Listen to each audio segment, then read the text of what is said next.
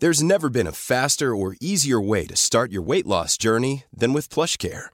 PlushCare accepts most insurance plans and gives you online access to board-certified physicians who can prescribe FDA-approved weight loss medications like Wigovi and Zepbound for those who qualify. Take charge of your health and speak with a board-certified physician about a weight loss plan that's right for you. Get started today at plushcare.com slash weight loss. That's plushcare.com slash weight loss. plushcare.com slash weight loss. Ever catch yourself eating the same flavorless dinner three days in a row? Dreaming of something better? Well, HelloFresh is your guilt-free dream come true, baby. It's me, Kiki Palmer. Let's wake up those taste buds with hot, juicy pecan-crusted chicken or garlic butter shrimp scampi. Mm. Hello Fresh. Stop dreaming of all the delicious possibilities and dig in at HelloFresh.com. Let's get this dinner party started. Hey, it's Ryan Reynolds, and I'm here with Keith, co star of my upcoming film, If, only in theaters, May 17th. Do you want to tell people the big news? All right, I'll do it. Sign up now and you'll get unlimited for $15 a month in six months of Paramount Plus Essential Plan on us. Mintmobile.com slash switch. Upfront payment of $45 equivalent to $15 per month. Unlimited over 40 gigabytes per month. Face lower speeds. Videos at 480p. Active Mint customers by 531.24 get six months of Paramount Plus Essential Plan. Auto renews after six months. Offer ends May 31st, 2024. Separate Paramount Plus registration required. Terms and conditions apply if rated PG. I slutändan så tycker jag kanske inte att alla borde göra som jag, att sluta läsa nyheterna. Utan jag tycker kanske att man ska fundera ordentligt på hur man konsumerar nyheter och hitta en modell som är hälsosam för en själv. Det här programmet handlar om en noga utvald bok och ett samtal med dess författare. Välkommen till Lära från lärda. Fredrik Hilleborg vid micken och den här veckan har jag läst en bok som heter Skippa nyheterna. Varför jag slutade läsa nyheter och varför du också borde göra det. Välkommen författaren Tobias Wahlqvist. Tack så mycket. Jag brukar alltid låta författaren presentera sig till att börja med, så du får gärna göra det.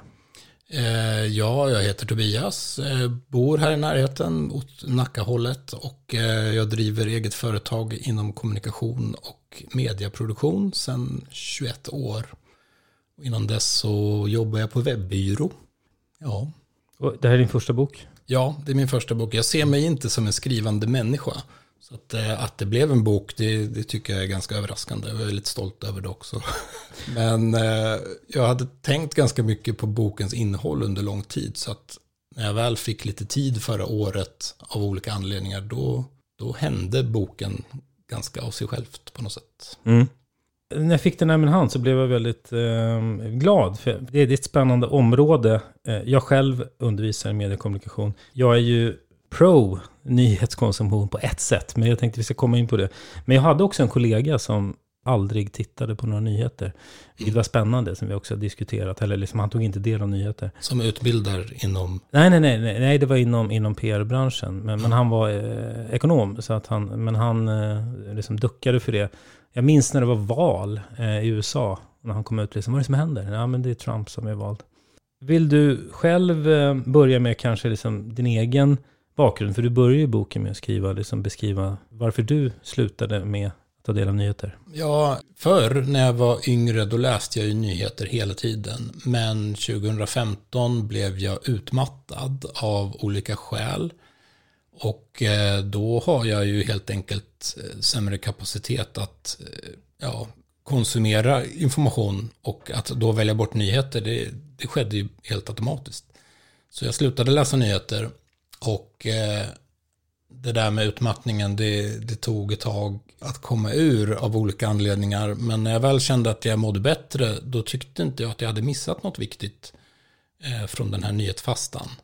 Eh, så då tänkte jag att ja, men då, då är det väl inget viktigt i nyheterna helt enkelt. Så då började jag aldrig läsa nyheter igen. Och eh, ja, det händer väl ibland att jag läser nyheter numera. Men för det mesta så Mm. Jag gör inte det och jag tycker jag klarar mig ganska bra ändå. Alltså när vi pratar nyhetskonsumtion, det är liksom läsa, kolla på mobilen, kolla apparna, nyheter på tv. Och så, alltså en mix av det. Förr var det väl framförallt webbnyheter som tog mycket fokus Mm. eftersom de ju finns tillgängliga hela tiden. Mm. Men eh, ja, och i den mån jag tar del av nyheter nu så är det väl att jag går in på någon eh, webbtidning max någon gång i veckan kanske. Men jag lyssnar på några poddar som ligger lite nära nyhetsområdet kan man säga. Så där, där tycker jag att jag, jag får det viktigaste. Du måste ju ha diskuterat det här ämnet med väldigt många, speciellt när du har skrivit boken. Vad, vad är din uppfattning av liksom varför tar vi egentligen del av nyheter? En huvudanledning är ju att nyheterna är ett slags socialt kitt mellan oss människor. Vi känner inte varandra, men ett ganska bra sätt att bonda oss emellan, det kan vara att vi pratar om vad vi har, vad vi har sett i nyheterna. Och eh, jag tror att det är mycket så det funkar när man inte pratar om vädret på samma sätt längre. Ja, men då kan man prata om valrossen Freja eh, eller något annat som den, den gemensamma kunskapen på något sätt. Och, och i boken, och, och det är väl det som är liksom huvuddel, du, du eh, argumenterar för varför man inte ska, eller varför man ska sluta, eh, eller liksom dra ner på sitt nyhets, sin nyhetskonsumtion. Jag vet inte vad du tycker, vilken ände, för det är ju liksom flera delar i det här. Ja, men man kan väl säga att nyheterna är, om, om jag ska uttrycka mig kort, eh, nyheterna är inte tillräckligt bra för att vi borde ge dem uppmärksamhet. Men nyheterna är ju som de är för att vi är som vi är. Nyheterna, ja men de som jobbar på tidningarna, de kanske skulle vilja göra mycket bättre nyheter, mycket mer relevanta nyheter, men det vi klickar på är ju det som belönas. Och om vi klickar på trams, då kommer de ge oss trams. Så att det, det går inte att skylla på nyhetsproducenterna att de ger oss massa skit. För att vi ber ju om massa skit. Så att problemet är vi, alla oss, eh, som gynnar saker som vi kanske egentligen inte skulle vilja ha mer av. Men när man är trött, man orkar inte processa någon eh, längre artikel med en analys, utan då vill man ha något lätthuggat. Så blir det mer producerat av samma slag. nyhetslogiken som jag ibland kan uppleva att alla kanske inte är helt medvetna om när man, om man klagar på liksom vad, som, vad det skrivs om eller sådär. Vill du säga någonting om den? Alltså, vad, vad, är det liksom, vad är det som prioriteras? Vad är det man får läsa och se? Varför? Jo, ja, men jag har ju skrivit om vad som är en nyhet. Och eh, då har jag beskrivit det som att det är någonting som händer plötsligt, någonting som är överraskande och någonting som går att eh, passa in i ett narrativ som vi känner oss bekväma med. Och vi berättelsefierar ju allting omkring oss och nyheterna är bara en del i det. De, de förpackar saker som historier och då har vi lätt att ta del av de historierna.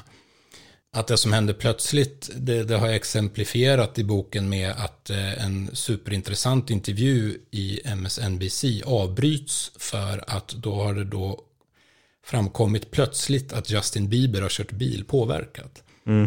Ja, det, är- det är ju en tramsnyhet, men eftersom det händer just då, då, då bedömdes det vara viktigare. Någonting som är överraskande i, i boken så eh, har jag som exempel en eh, artikel som handlar om någon som har blivit biten av en bäver under en simtur. Och det, är ju, det är ju inte viktig information, men det är kanske underhållande. Och eh, ja, i någon utsträckning kanske det är där som nyheterna är, att det är underhållande. Och eh, de här berättelserna, Eh, jag kallar det för tomtar och troll-principen i boken. Att eh, vi, vi har massa berättelser i vår kultur sedan tusentals år. Och att eh, vi har en tendens att försöka passa in vår värld i sådana där mallar som är vårt kulturarv. Det finns folk till och med som säger att det är biologiskt hur vi tenderar att göra allting till berättelser. Det vet jag inte, men oavsett vilket så är det något vi har levt med under tusentals år åtminstone. Och, och du beskriver också det här, eh, den här som är liksom en klassiker när det kan bli en nyhet som blir väldigt stor, det som diskuteras en dag, eh, något som sker, no, no, någon, ja, en politiker som har gjort någonting eller sådär, hamnar i blåsväder. Sen två dagar efter så försvinner det. Och man tänkte, vad, vänta, vad händer med det här? Ja. Fast då kommer nästa grej. Alltså saker och ting. Ja, det, det är väldigt lustigt att man inte, ja, jag ska inte dissa folk, va? men, men man, man verkar tro att det som händer idag är så viktigt. Men sen efter två dagar är det inte viktigt och så kan man inte ompröva liksom sin inställning för att det som händer några dagar senare, då är det så viktigt igen. Mm. Och, och apropå det, nyhetslogiken eh, Eh, är ju också så, om du och jag sitter på en redaktion så måste vi prioritera. Okej, okay, vad, vad, ska vi liksom gå ut med idag? Vi har massor att välja på, massor att skriva om och, eller visa upp. Och det blir ett antal grejer, händelser. Och de som ser det, många konsumenter tänker att det här är det viktigaste som har hänt idag. Fast det är, det är ett urval. Ja, det är ett urval. Det dels enligt de här principerna att det ska vara någonting som händer nu, det ska vara överraskande och det ska gå att berättelsefiera. Sen ska det ju väldigt gärna handla om kändisar också. Det är ju väldigt mycket mer intressant att läsa om personer man känner igen än om någon random människa. Mm. Det, det, är en del av våran, ja, men vår kultursberättelse. Svarar jag på frågan nu eller? Eh, eh, ja, det, det, jag bara kom att tänka på att för en tid sedan såg jag på löpsedeln första nyhet att E-Type skulle få barn, att han, hans fru var gravid. Jag tänkte, jaha, är det det mest intressanta som har hänt det senaste dygnet? Det får man väl ja. fråga sig. Men, men en del som du inte tar upp, det är ju ändå att medie, alltså de olika medierna skiljer sig ganska mycket. Alltså hur mycket skvaller eller sensationsjournalistik de har. Det finns ju seriösare, om man säger så, eh, skulle ja. jag säga. Och det finns mindre. Där, det har du inte gått in på så mycket. Nej, eh, absolut finns det ju bättre och sämre exempel. Men jag tror faktiskt att även om du läser en tidning som anses vara ganska bra så styrs ju de också av samma logik. Ja, men det som händer nu, det som är överraskande och det som går att berättelsefiera. Inget av det där tyd, liksom är ju ett bevis för att det är någonting som är extra viktigt. Så även om du läser en seriös tidning så hoppar man över eh, ja, men, trender till exempel. Man pratar om det som händer nu och inte saker som händer över, över lite sikt. Mm. Och Hans Rosling har ju visat att vi i sitt Ignorance Project så har han ju visat att människor har en ganska felaktig bild av världen. Och trots att vi kommunicerar så mycket nyheter så har vi ändå grova missuppfattningar om världens tillstånd. Och det, det tycker jag då bevisar att eh, trots att vi tar del av så mycket information så förstår vi ändå inte hur världen ser ut. Kan du ge exempel på det?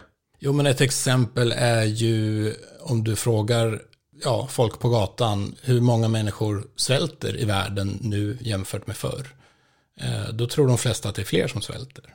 Fast det är i praktiken tvärtom. Det är, antalet svältande har sjunkit markant. Det, det är betydligt fler som går i skolan nu än som folk tror. Jämställdheten går framåt i världen. Ja, men nyheterna skriver ju om det som sticker ut och eh, man kan säga att nyheterna skriver om the one percent men då har vi ingen chans att veta hur ser det ut för de övriga 99 procenten.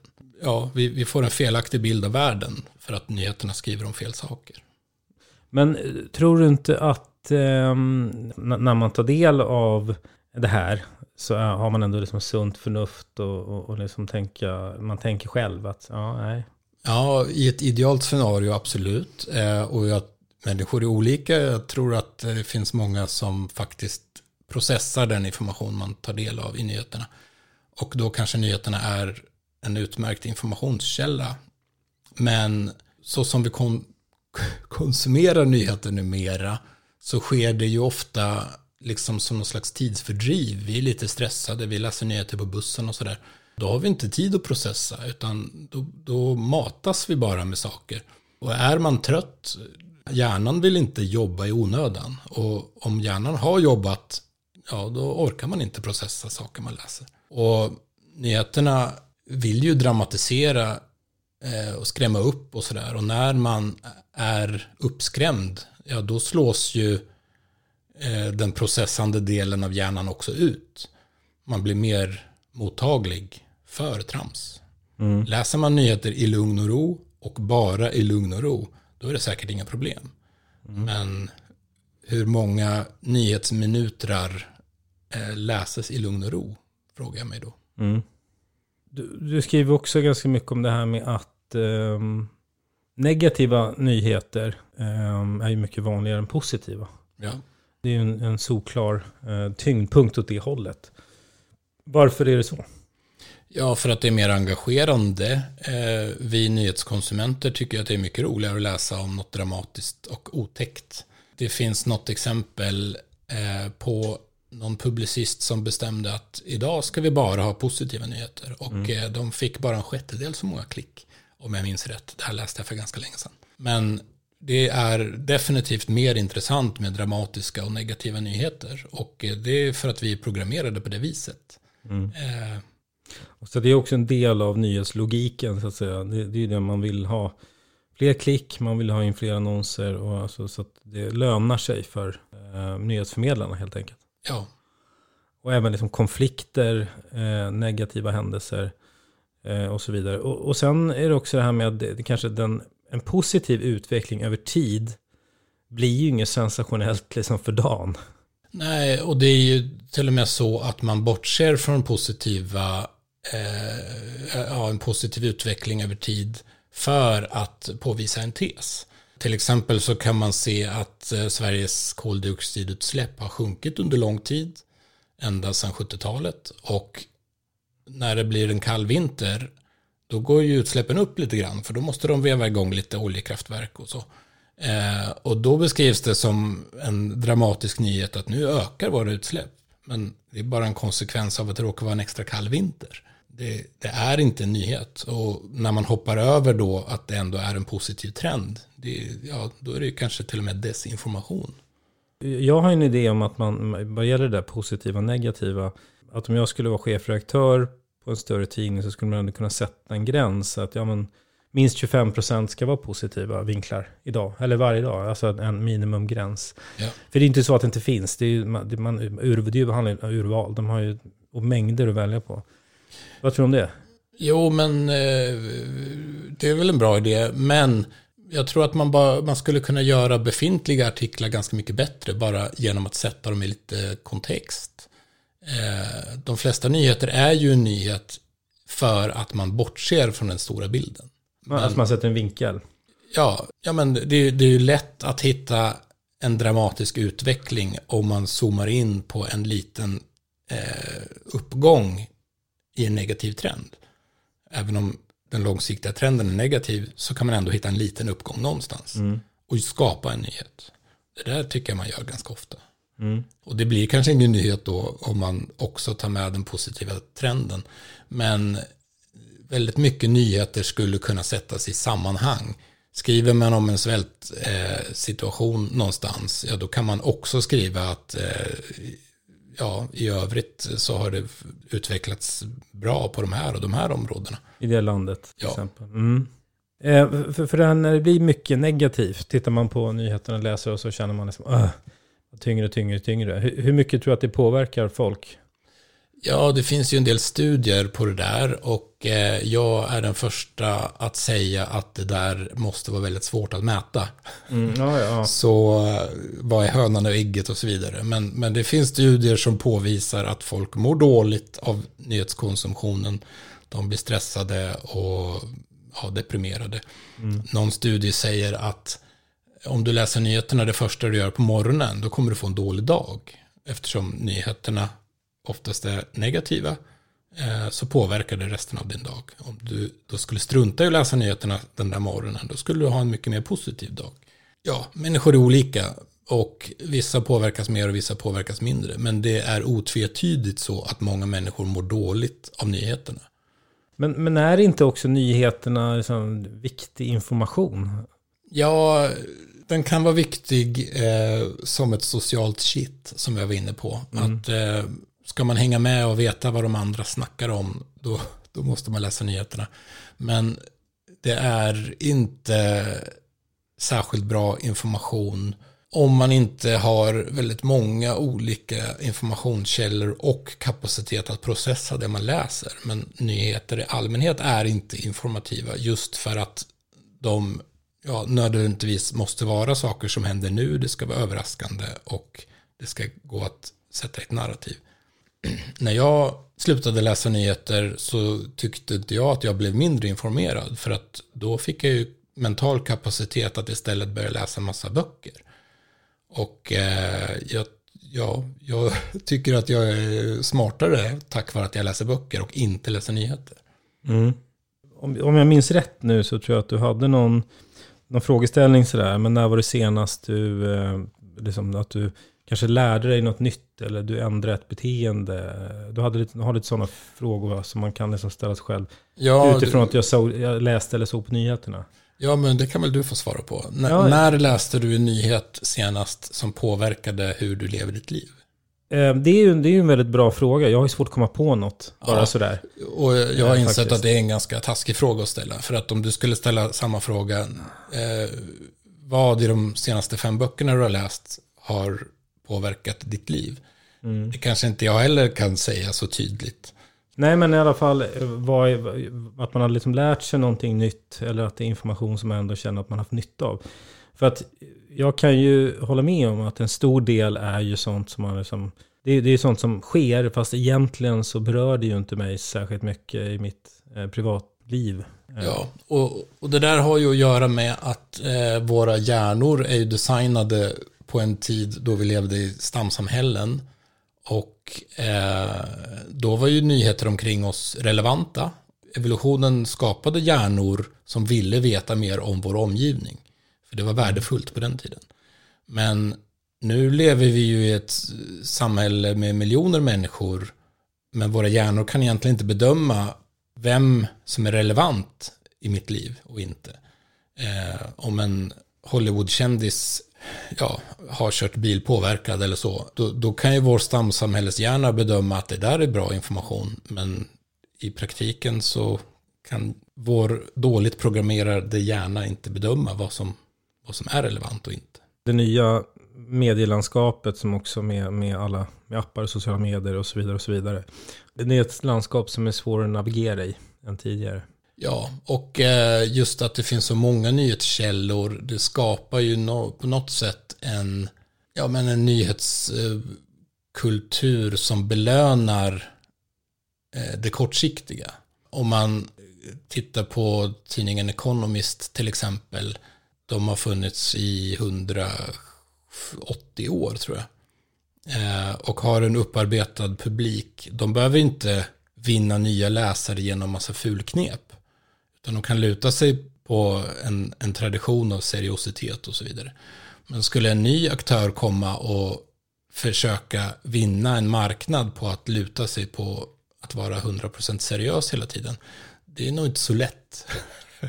Ska man eh, slå sig in på en mediemarknad då, då kanske man måste ha gulliga katter och kändisar och drama. This is Paige, the co-host of Giggly Squad, and I want to tell you about a company that I've been loving, Olive and June. Olive and June gives you everything that you need for a salon quality manicure in one box. And if you break it down, it really comes out to $2 a manicure, which is absolutely insane. It's also so easy to get salon worthy nails at home with Olive and June. The difference between how your nails used to look when you did them yourself and now with the Manny system is a complete game changer. The best thing about Olive and June too is it's a quick dry. Dries in about one minute, lasts for five days, and full coverage in up to one to two coats. Visit oliveandjune.com slash perfectmanny20 for 20% off your first system. That's oliveandjune.com slash perfectmanny20 for 20% off your first system. There's never been a faster or easier way to start your weight loss journey than with PlushCare. PlushCare accepts most insurance plans and gives you online access to board-certified physicians who can prescribe FDA-approved weight loss medications like Wigovi and Zepbound for those who qualify. Take charge of your health and speak with a board-certified physician about a weight loss plan that's right for you. Get started today at plushcare.com slash weight loss. That's plushcare.com slash weight loss. plushcare.com slash weight loss. Ever catch yourself eating the same flavorless dinner three days in a row? Dreaming of something better? Well, HelloFresh is your guilt-free dream come true, baby. It's me, Kiki Palmer. Let's wake up those taste buds with hot, juicy pecan-crusted chicken or garlic butter shrimp scampi. Mm. Hello Fresh. Stop dreaming of all the delicious possibilities and dig in at hellofresh.com. Let's get this dinner party started.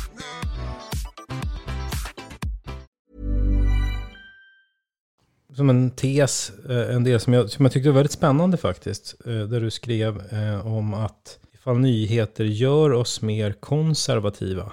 Ja, eh, Det var intressant tanke. nyheterna skrämmer upp oss. Och det är bevisligen så att rädda människor röstar mer konservativt. Om jag hade råkat ut för något dramatiskt på vägen hit, då hade jag per definition varit en mer konservativ människa här och nu än om det inte hade hänt något dramatiskt på vägen hit. Så alla människor påverkas eh, på en skala mellan progressiv och konservativ. Och eh, skrämmer vi upp oss, låter vi oss bli uppskrämda, så påverkas vi alltså på ett sätt som gör oss mer rädda. Och rädda människor är mer konservativa. Och, och vad ligger då i begreppet konservativ? För, förändringsobenägen eh, är väl ett bra svar. Och man, man har alltså gjort eh, hjärnskanning på folk eh, som anser sig vara konservativa. Och de har mer aktiv amygdala till exempel. Så att det är inte något hittepå att rädsla ger konservatism, utan det verkar verkligen vara så. I, i Sverige då, då kan man ju raljera över konservativa ganska ofta, kanske framförallt här i Stockholm tror jag. Eh, men många kanske har goda skäl att vara rädda och nervösa för hur världen förändras och utvecklas. Det, det är ju lätt att eh, bagatellisera andras rä- rädsla om man själv inte har någon anledning att vara rädd. Så att eh, jag vill inte förminska på något sätt. Men i någon utsträckning är ju också eh, nyheterna med att skapa rädsla helt i onödan. Eh, finns det goda skäl att vara rädd för någonting för att man har upplevt trauma eller sådär, ja men det måste man ju ha respekt för. Men är man rädd för världen för att man har läst om otäckheter i tidningen, ja, då är det fel på tidningen. Och även det här med att ehm, nyheter är polariserande. Eh, Ja, det har ju att göra med att vi vill att nyheterna ska passas in i ett narrativ som vi är bekväma och vana vid. Nyheterna vill skapa konflikt. Finns det ty- två tydliga motparter, någon att heja på och någon att förfasas över, då är det bra drama. Och av det skälet så har ju nyheterna en tendens att göra de där skillnaderna tydliga. Så att man verkligen bidrar till en polarisering. Eh, Jag lyssnade på din intervju med Niklas Lundblad. Jag vet inte om han sa det i intervjun eller om jag läste det i hans bok. Men han sa att, Frågvisare. precis, eh, han sa att eh, folk vill hellre ha en dålig förklaring än ingen förklaring. Och det önskar jag att jag hade formulerat i boken, men det hade jag inte gjort. Men nyheterna är ju precis så. Eh, det är fullt med dåliga förklaringar. Eh, för att nästan alla nyheter är komplexa egentligen. Men man, man gör det enkelt för då blir folk nöjda. De vill ha en enkel förklaring till hur världen ser ut, varför världen ser ut som den gör. Det ska finnas en tydlig skurk och det ska finnas en hjälte. Och då är vi bekväma med, med hur nyheten formuleras. Och den där polariseringen, det, det finns ju många exempel på, på, på det där, men framförallt kanske jag tänker på USA, där ja, jag träffade en amerikan häromdagen, han har slutat umgås med sin familj för att han är demokrat och hans familj är republikaner och de, de kan inte träffas. Det är tydligen inte ovanligt heller. Det kanske har med en viss presidentkandidat eller pre, för detta president att göra, men det har ju också med medierna att göra. Mm. Det är återigen, det här som nyhetslogiken är ju att man förenklar och liksom sätter en story. Eh, men är, är, det, är det korta inslag eller korta artiklar så, så har man ju, det, det, det, då är det, ju- går det ju ut på att man ska göra det enkelt eh, och snabbt egentligen. Det kan ju väldigt komplexa frågor blir väldigt förenklade. Och det är ju problematiskt. Ja, det har jag skrivit om också att när jag läser artiklar som handlar om saker jag förstår ganska väl, då hittar jag nästan alltid fel. Och då undrar jag, när det är artiklar som jag inte förstår särskilt väl, varför ska jag anta att de artiklarna är korrekta? När jag hittar uppenbara fel i artiklar som handlar om saker jag förstår mig på. Jag har många gånger imponerats av journalister, hur de kan sätta sig in i så många olika saker och ändå skapa något slags innehåll hela tiden. Men det är ju, vi lever i en komplex värld och eh, det är uppenbart att ofta blir det förenklingar på ett sätt som nästan blir osanna. Men nu nämnde du ju att du, som du sa, du läser, om du läser en artikel sådär. Ja.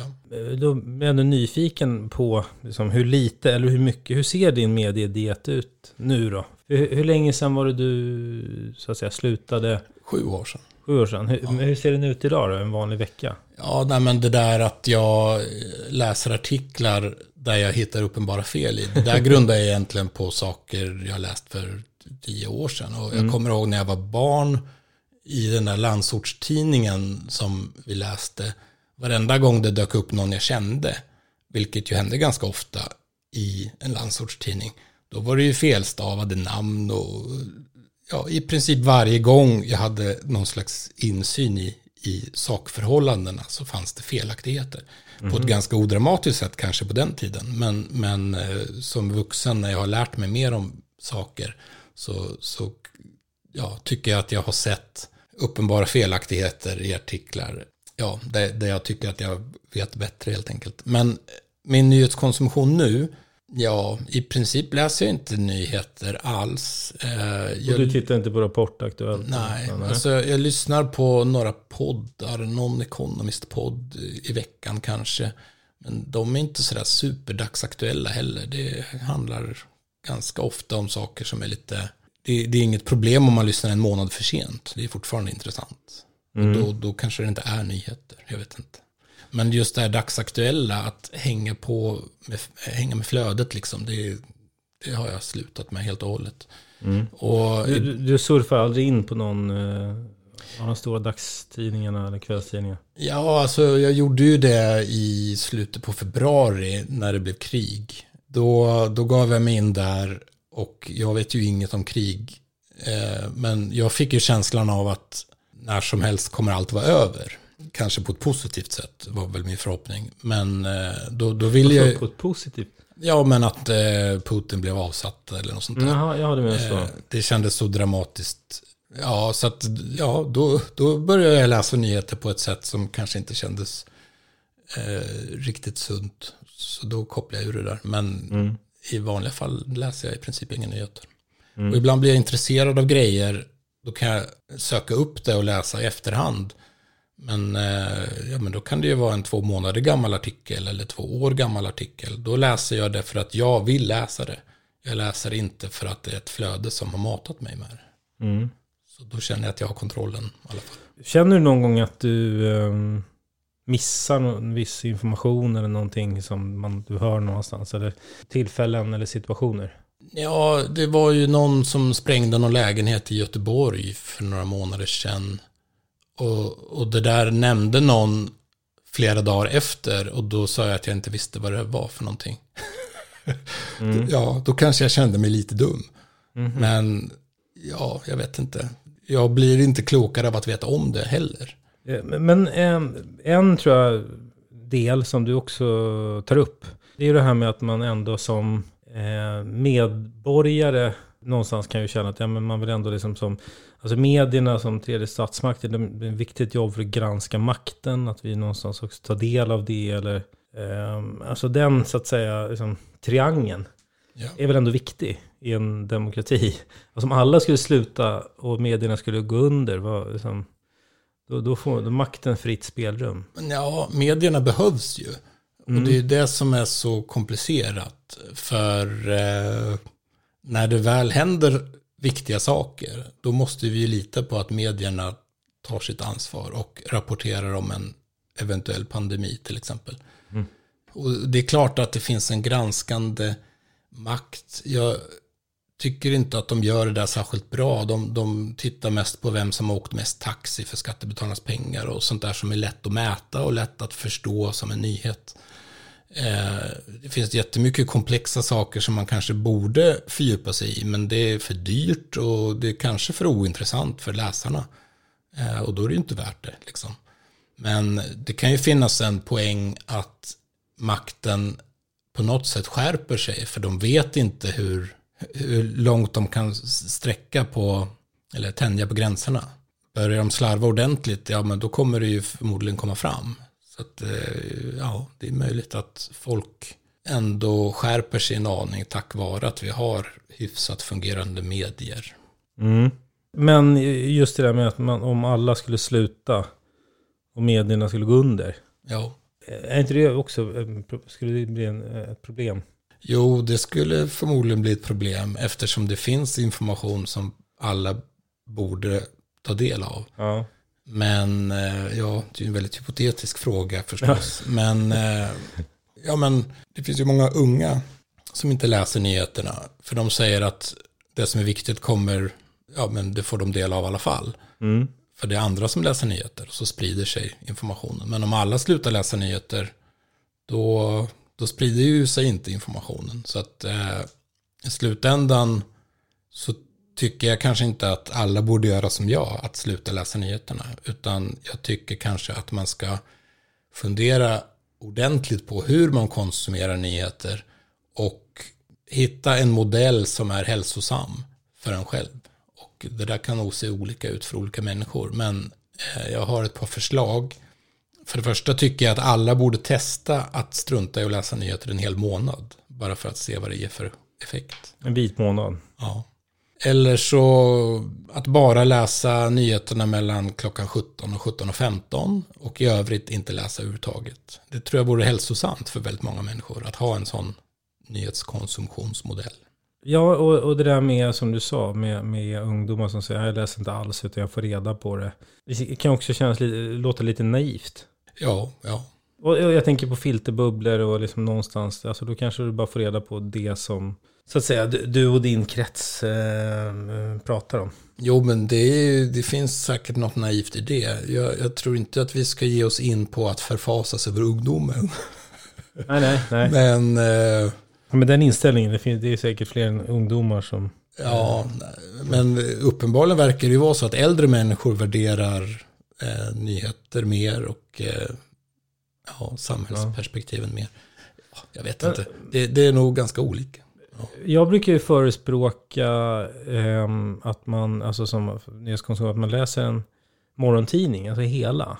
Mm. Och en av anledningarna är ju så att man faktiskt får reda på saker som man liksom inte själv så att säga, väljer att klicka på. Eller liksom att, man, man, alltså det, att det är det jag alltid letar efter. Utan jaha, det här är helt nytt som jag, någon annan har valt åt mig. Att man, mm. Det dyker upp liksom, en och annan artikel och sådär. Eh, istället för att sitta och låta algoritmerna styra mitt flöde bara. Ja, det låter bra.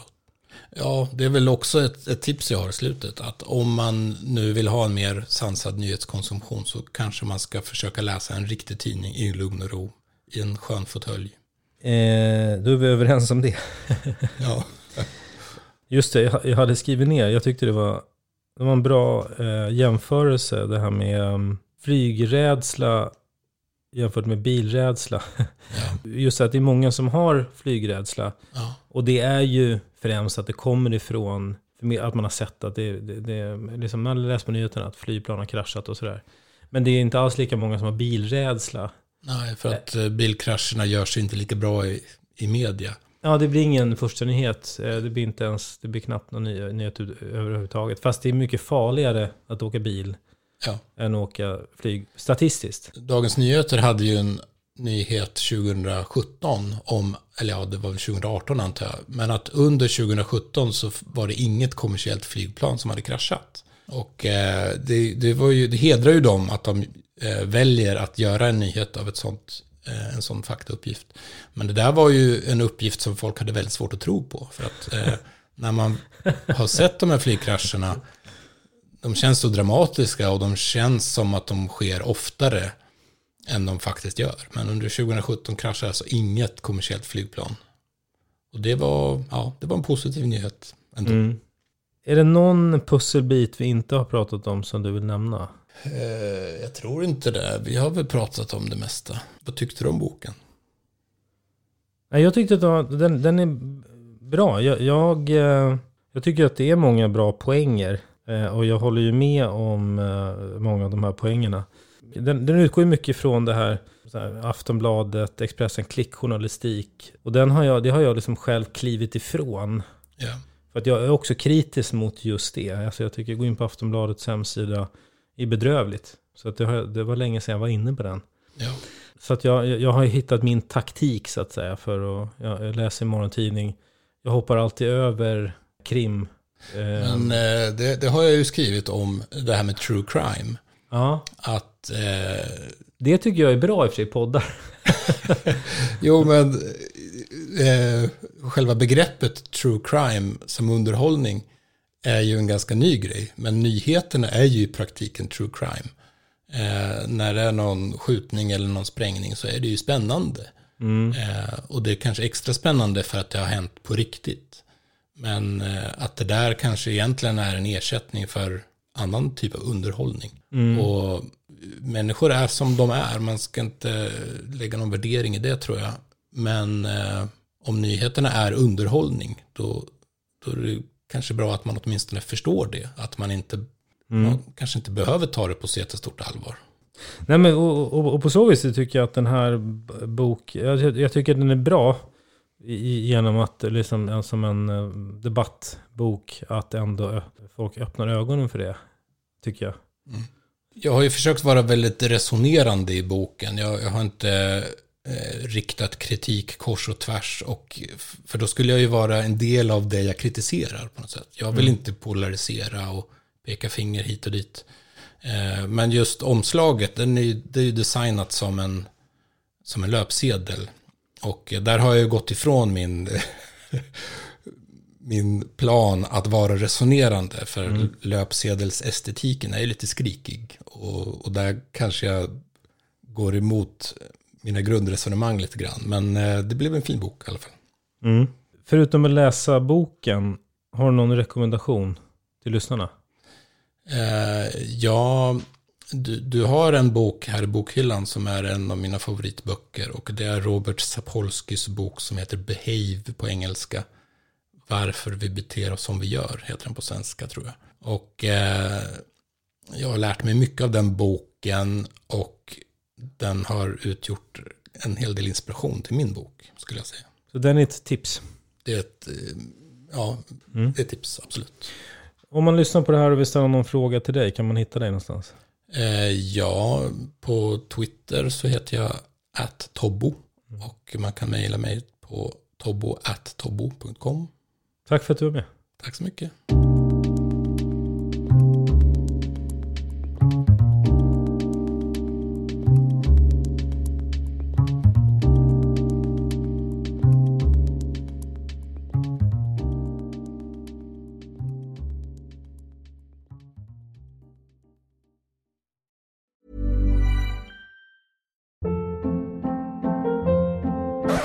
Up. What was that? Boring. No flavor. That was as bad as those leftovers you ate all week. Kiki Palmer here, and it's time to say hello to something fresh and guilt-free. Hello Fresh. Jazz up dinner with pecan-crusted chicken or garlic butter shrimp scampi. Now that's music to my mouth. Hello Fresh. Let's get this dinner party started. Discover all the delicious possibilities at hellofresh.com.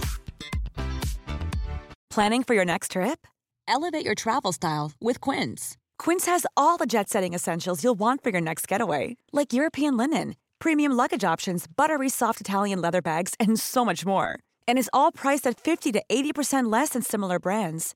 Plus, Quince only works with factories that use safe and ethical manufacturing practices. Pack your bags with high-quality essentials you'll be wearing for vacations to come with Quince. Go to quince.com slash pack for free shipping and 365-day returns. Imagine the softest sheets you've ever felt. Now imagine them getting even softer over time. That's what you'll feel with Bowl and Branch's organic cotton sheets. In a recent customer survey, 96% replied that Bowl and Branch sheets get softer with every wash. Start getting your best night's sleep in these sheets that get softer and softer for years to come. Try their sheets with a 30-night guarantee. Plus, get 15% off your first order at bowlandbranch.com. Code BUTTERY. Exclusions apply. See site for details.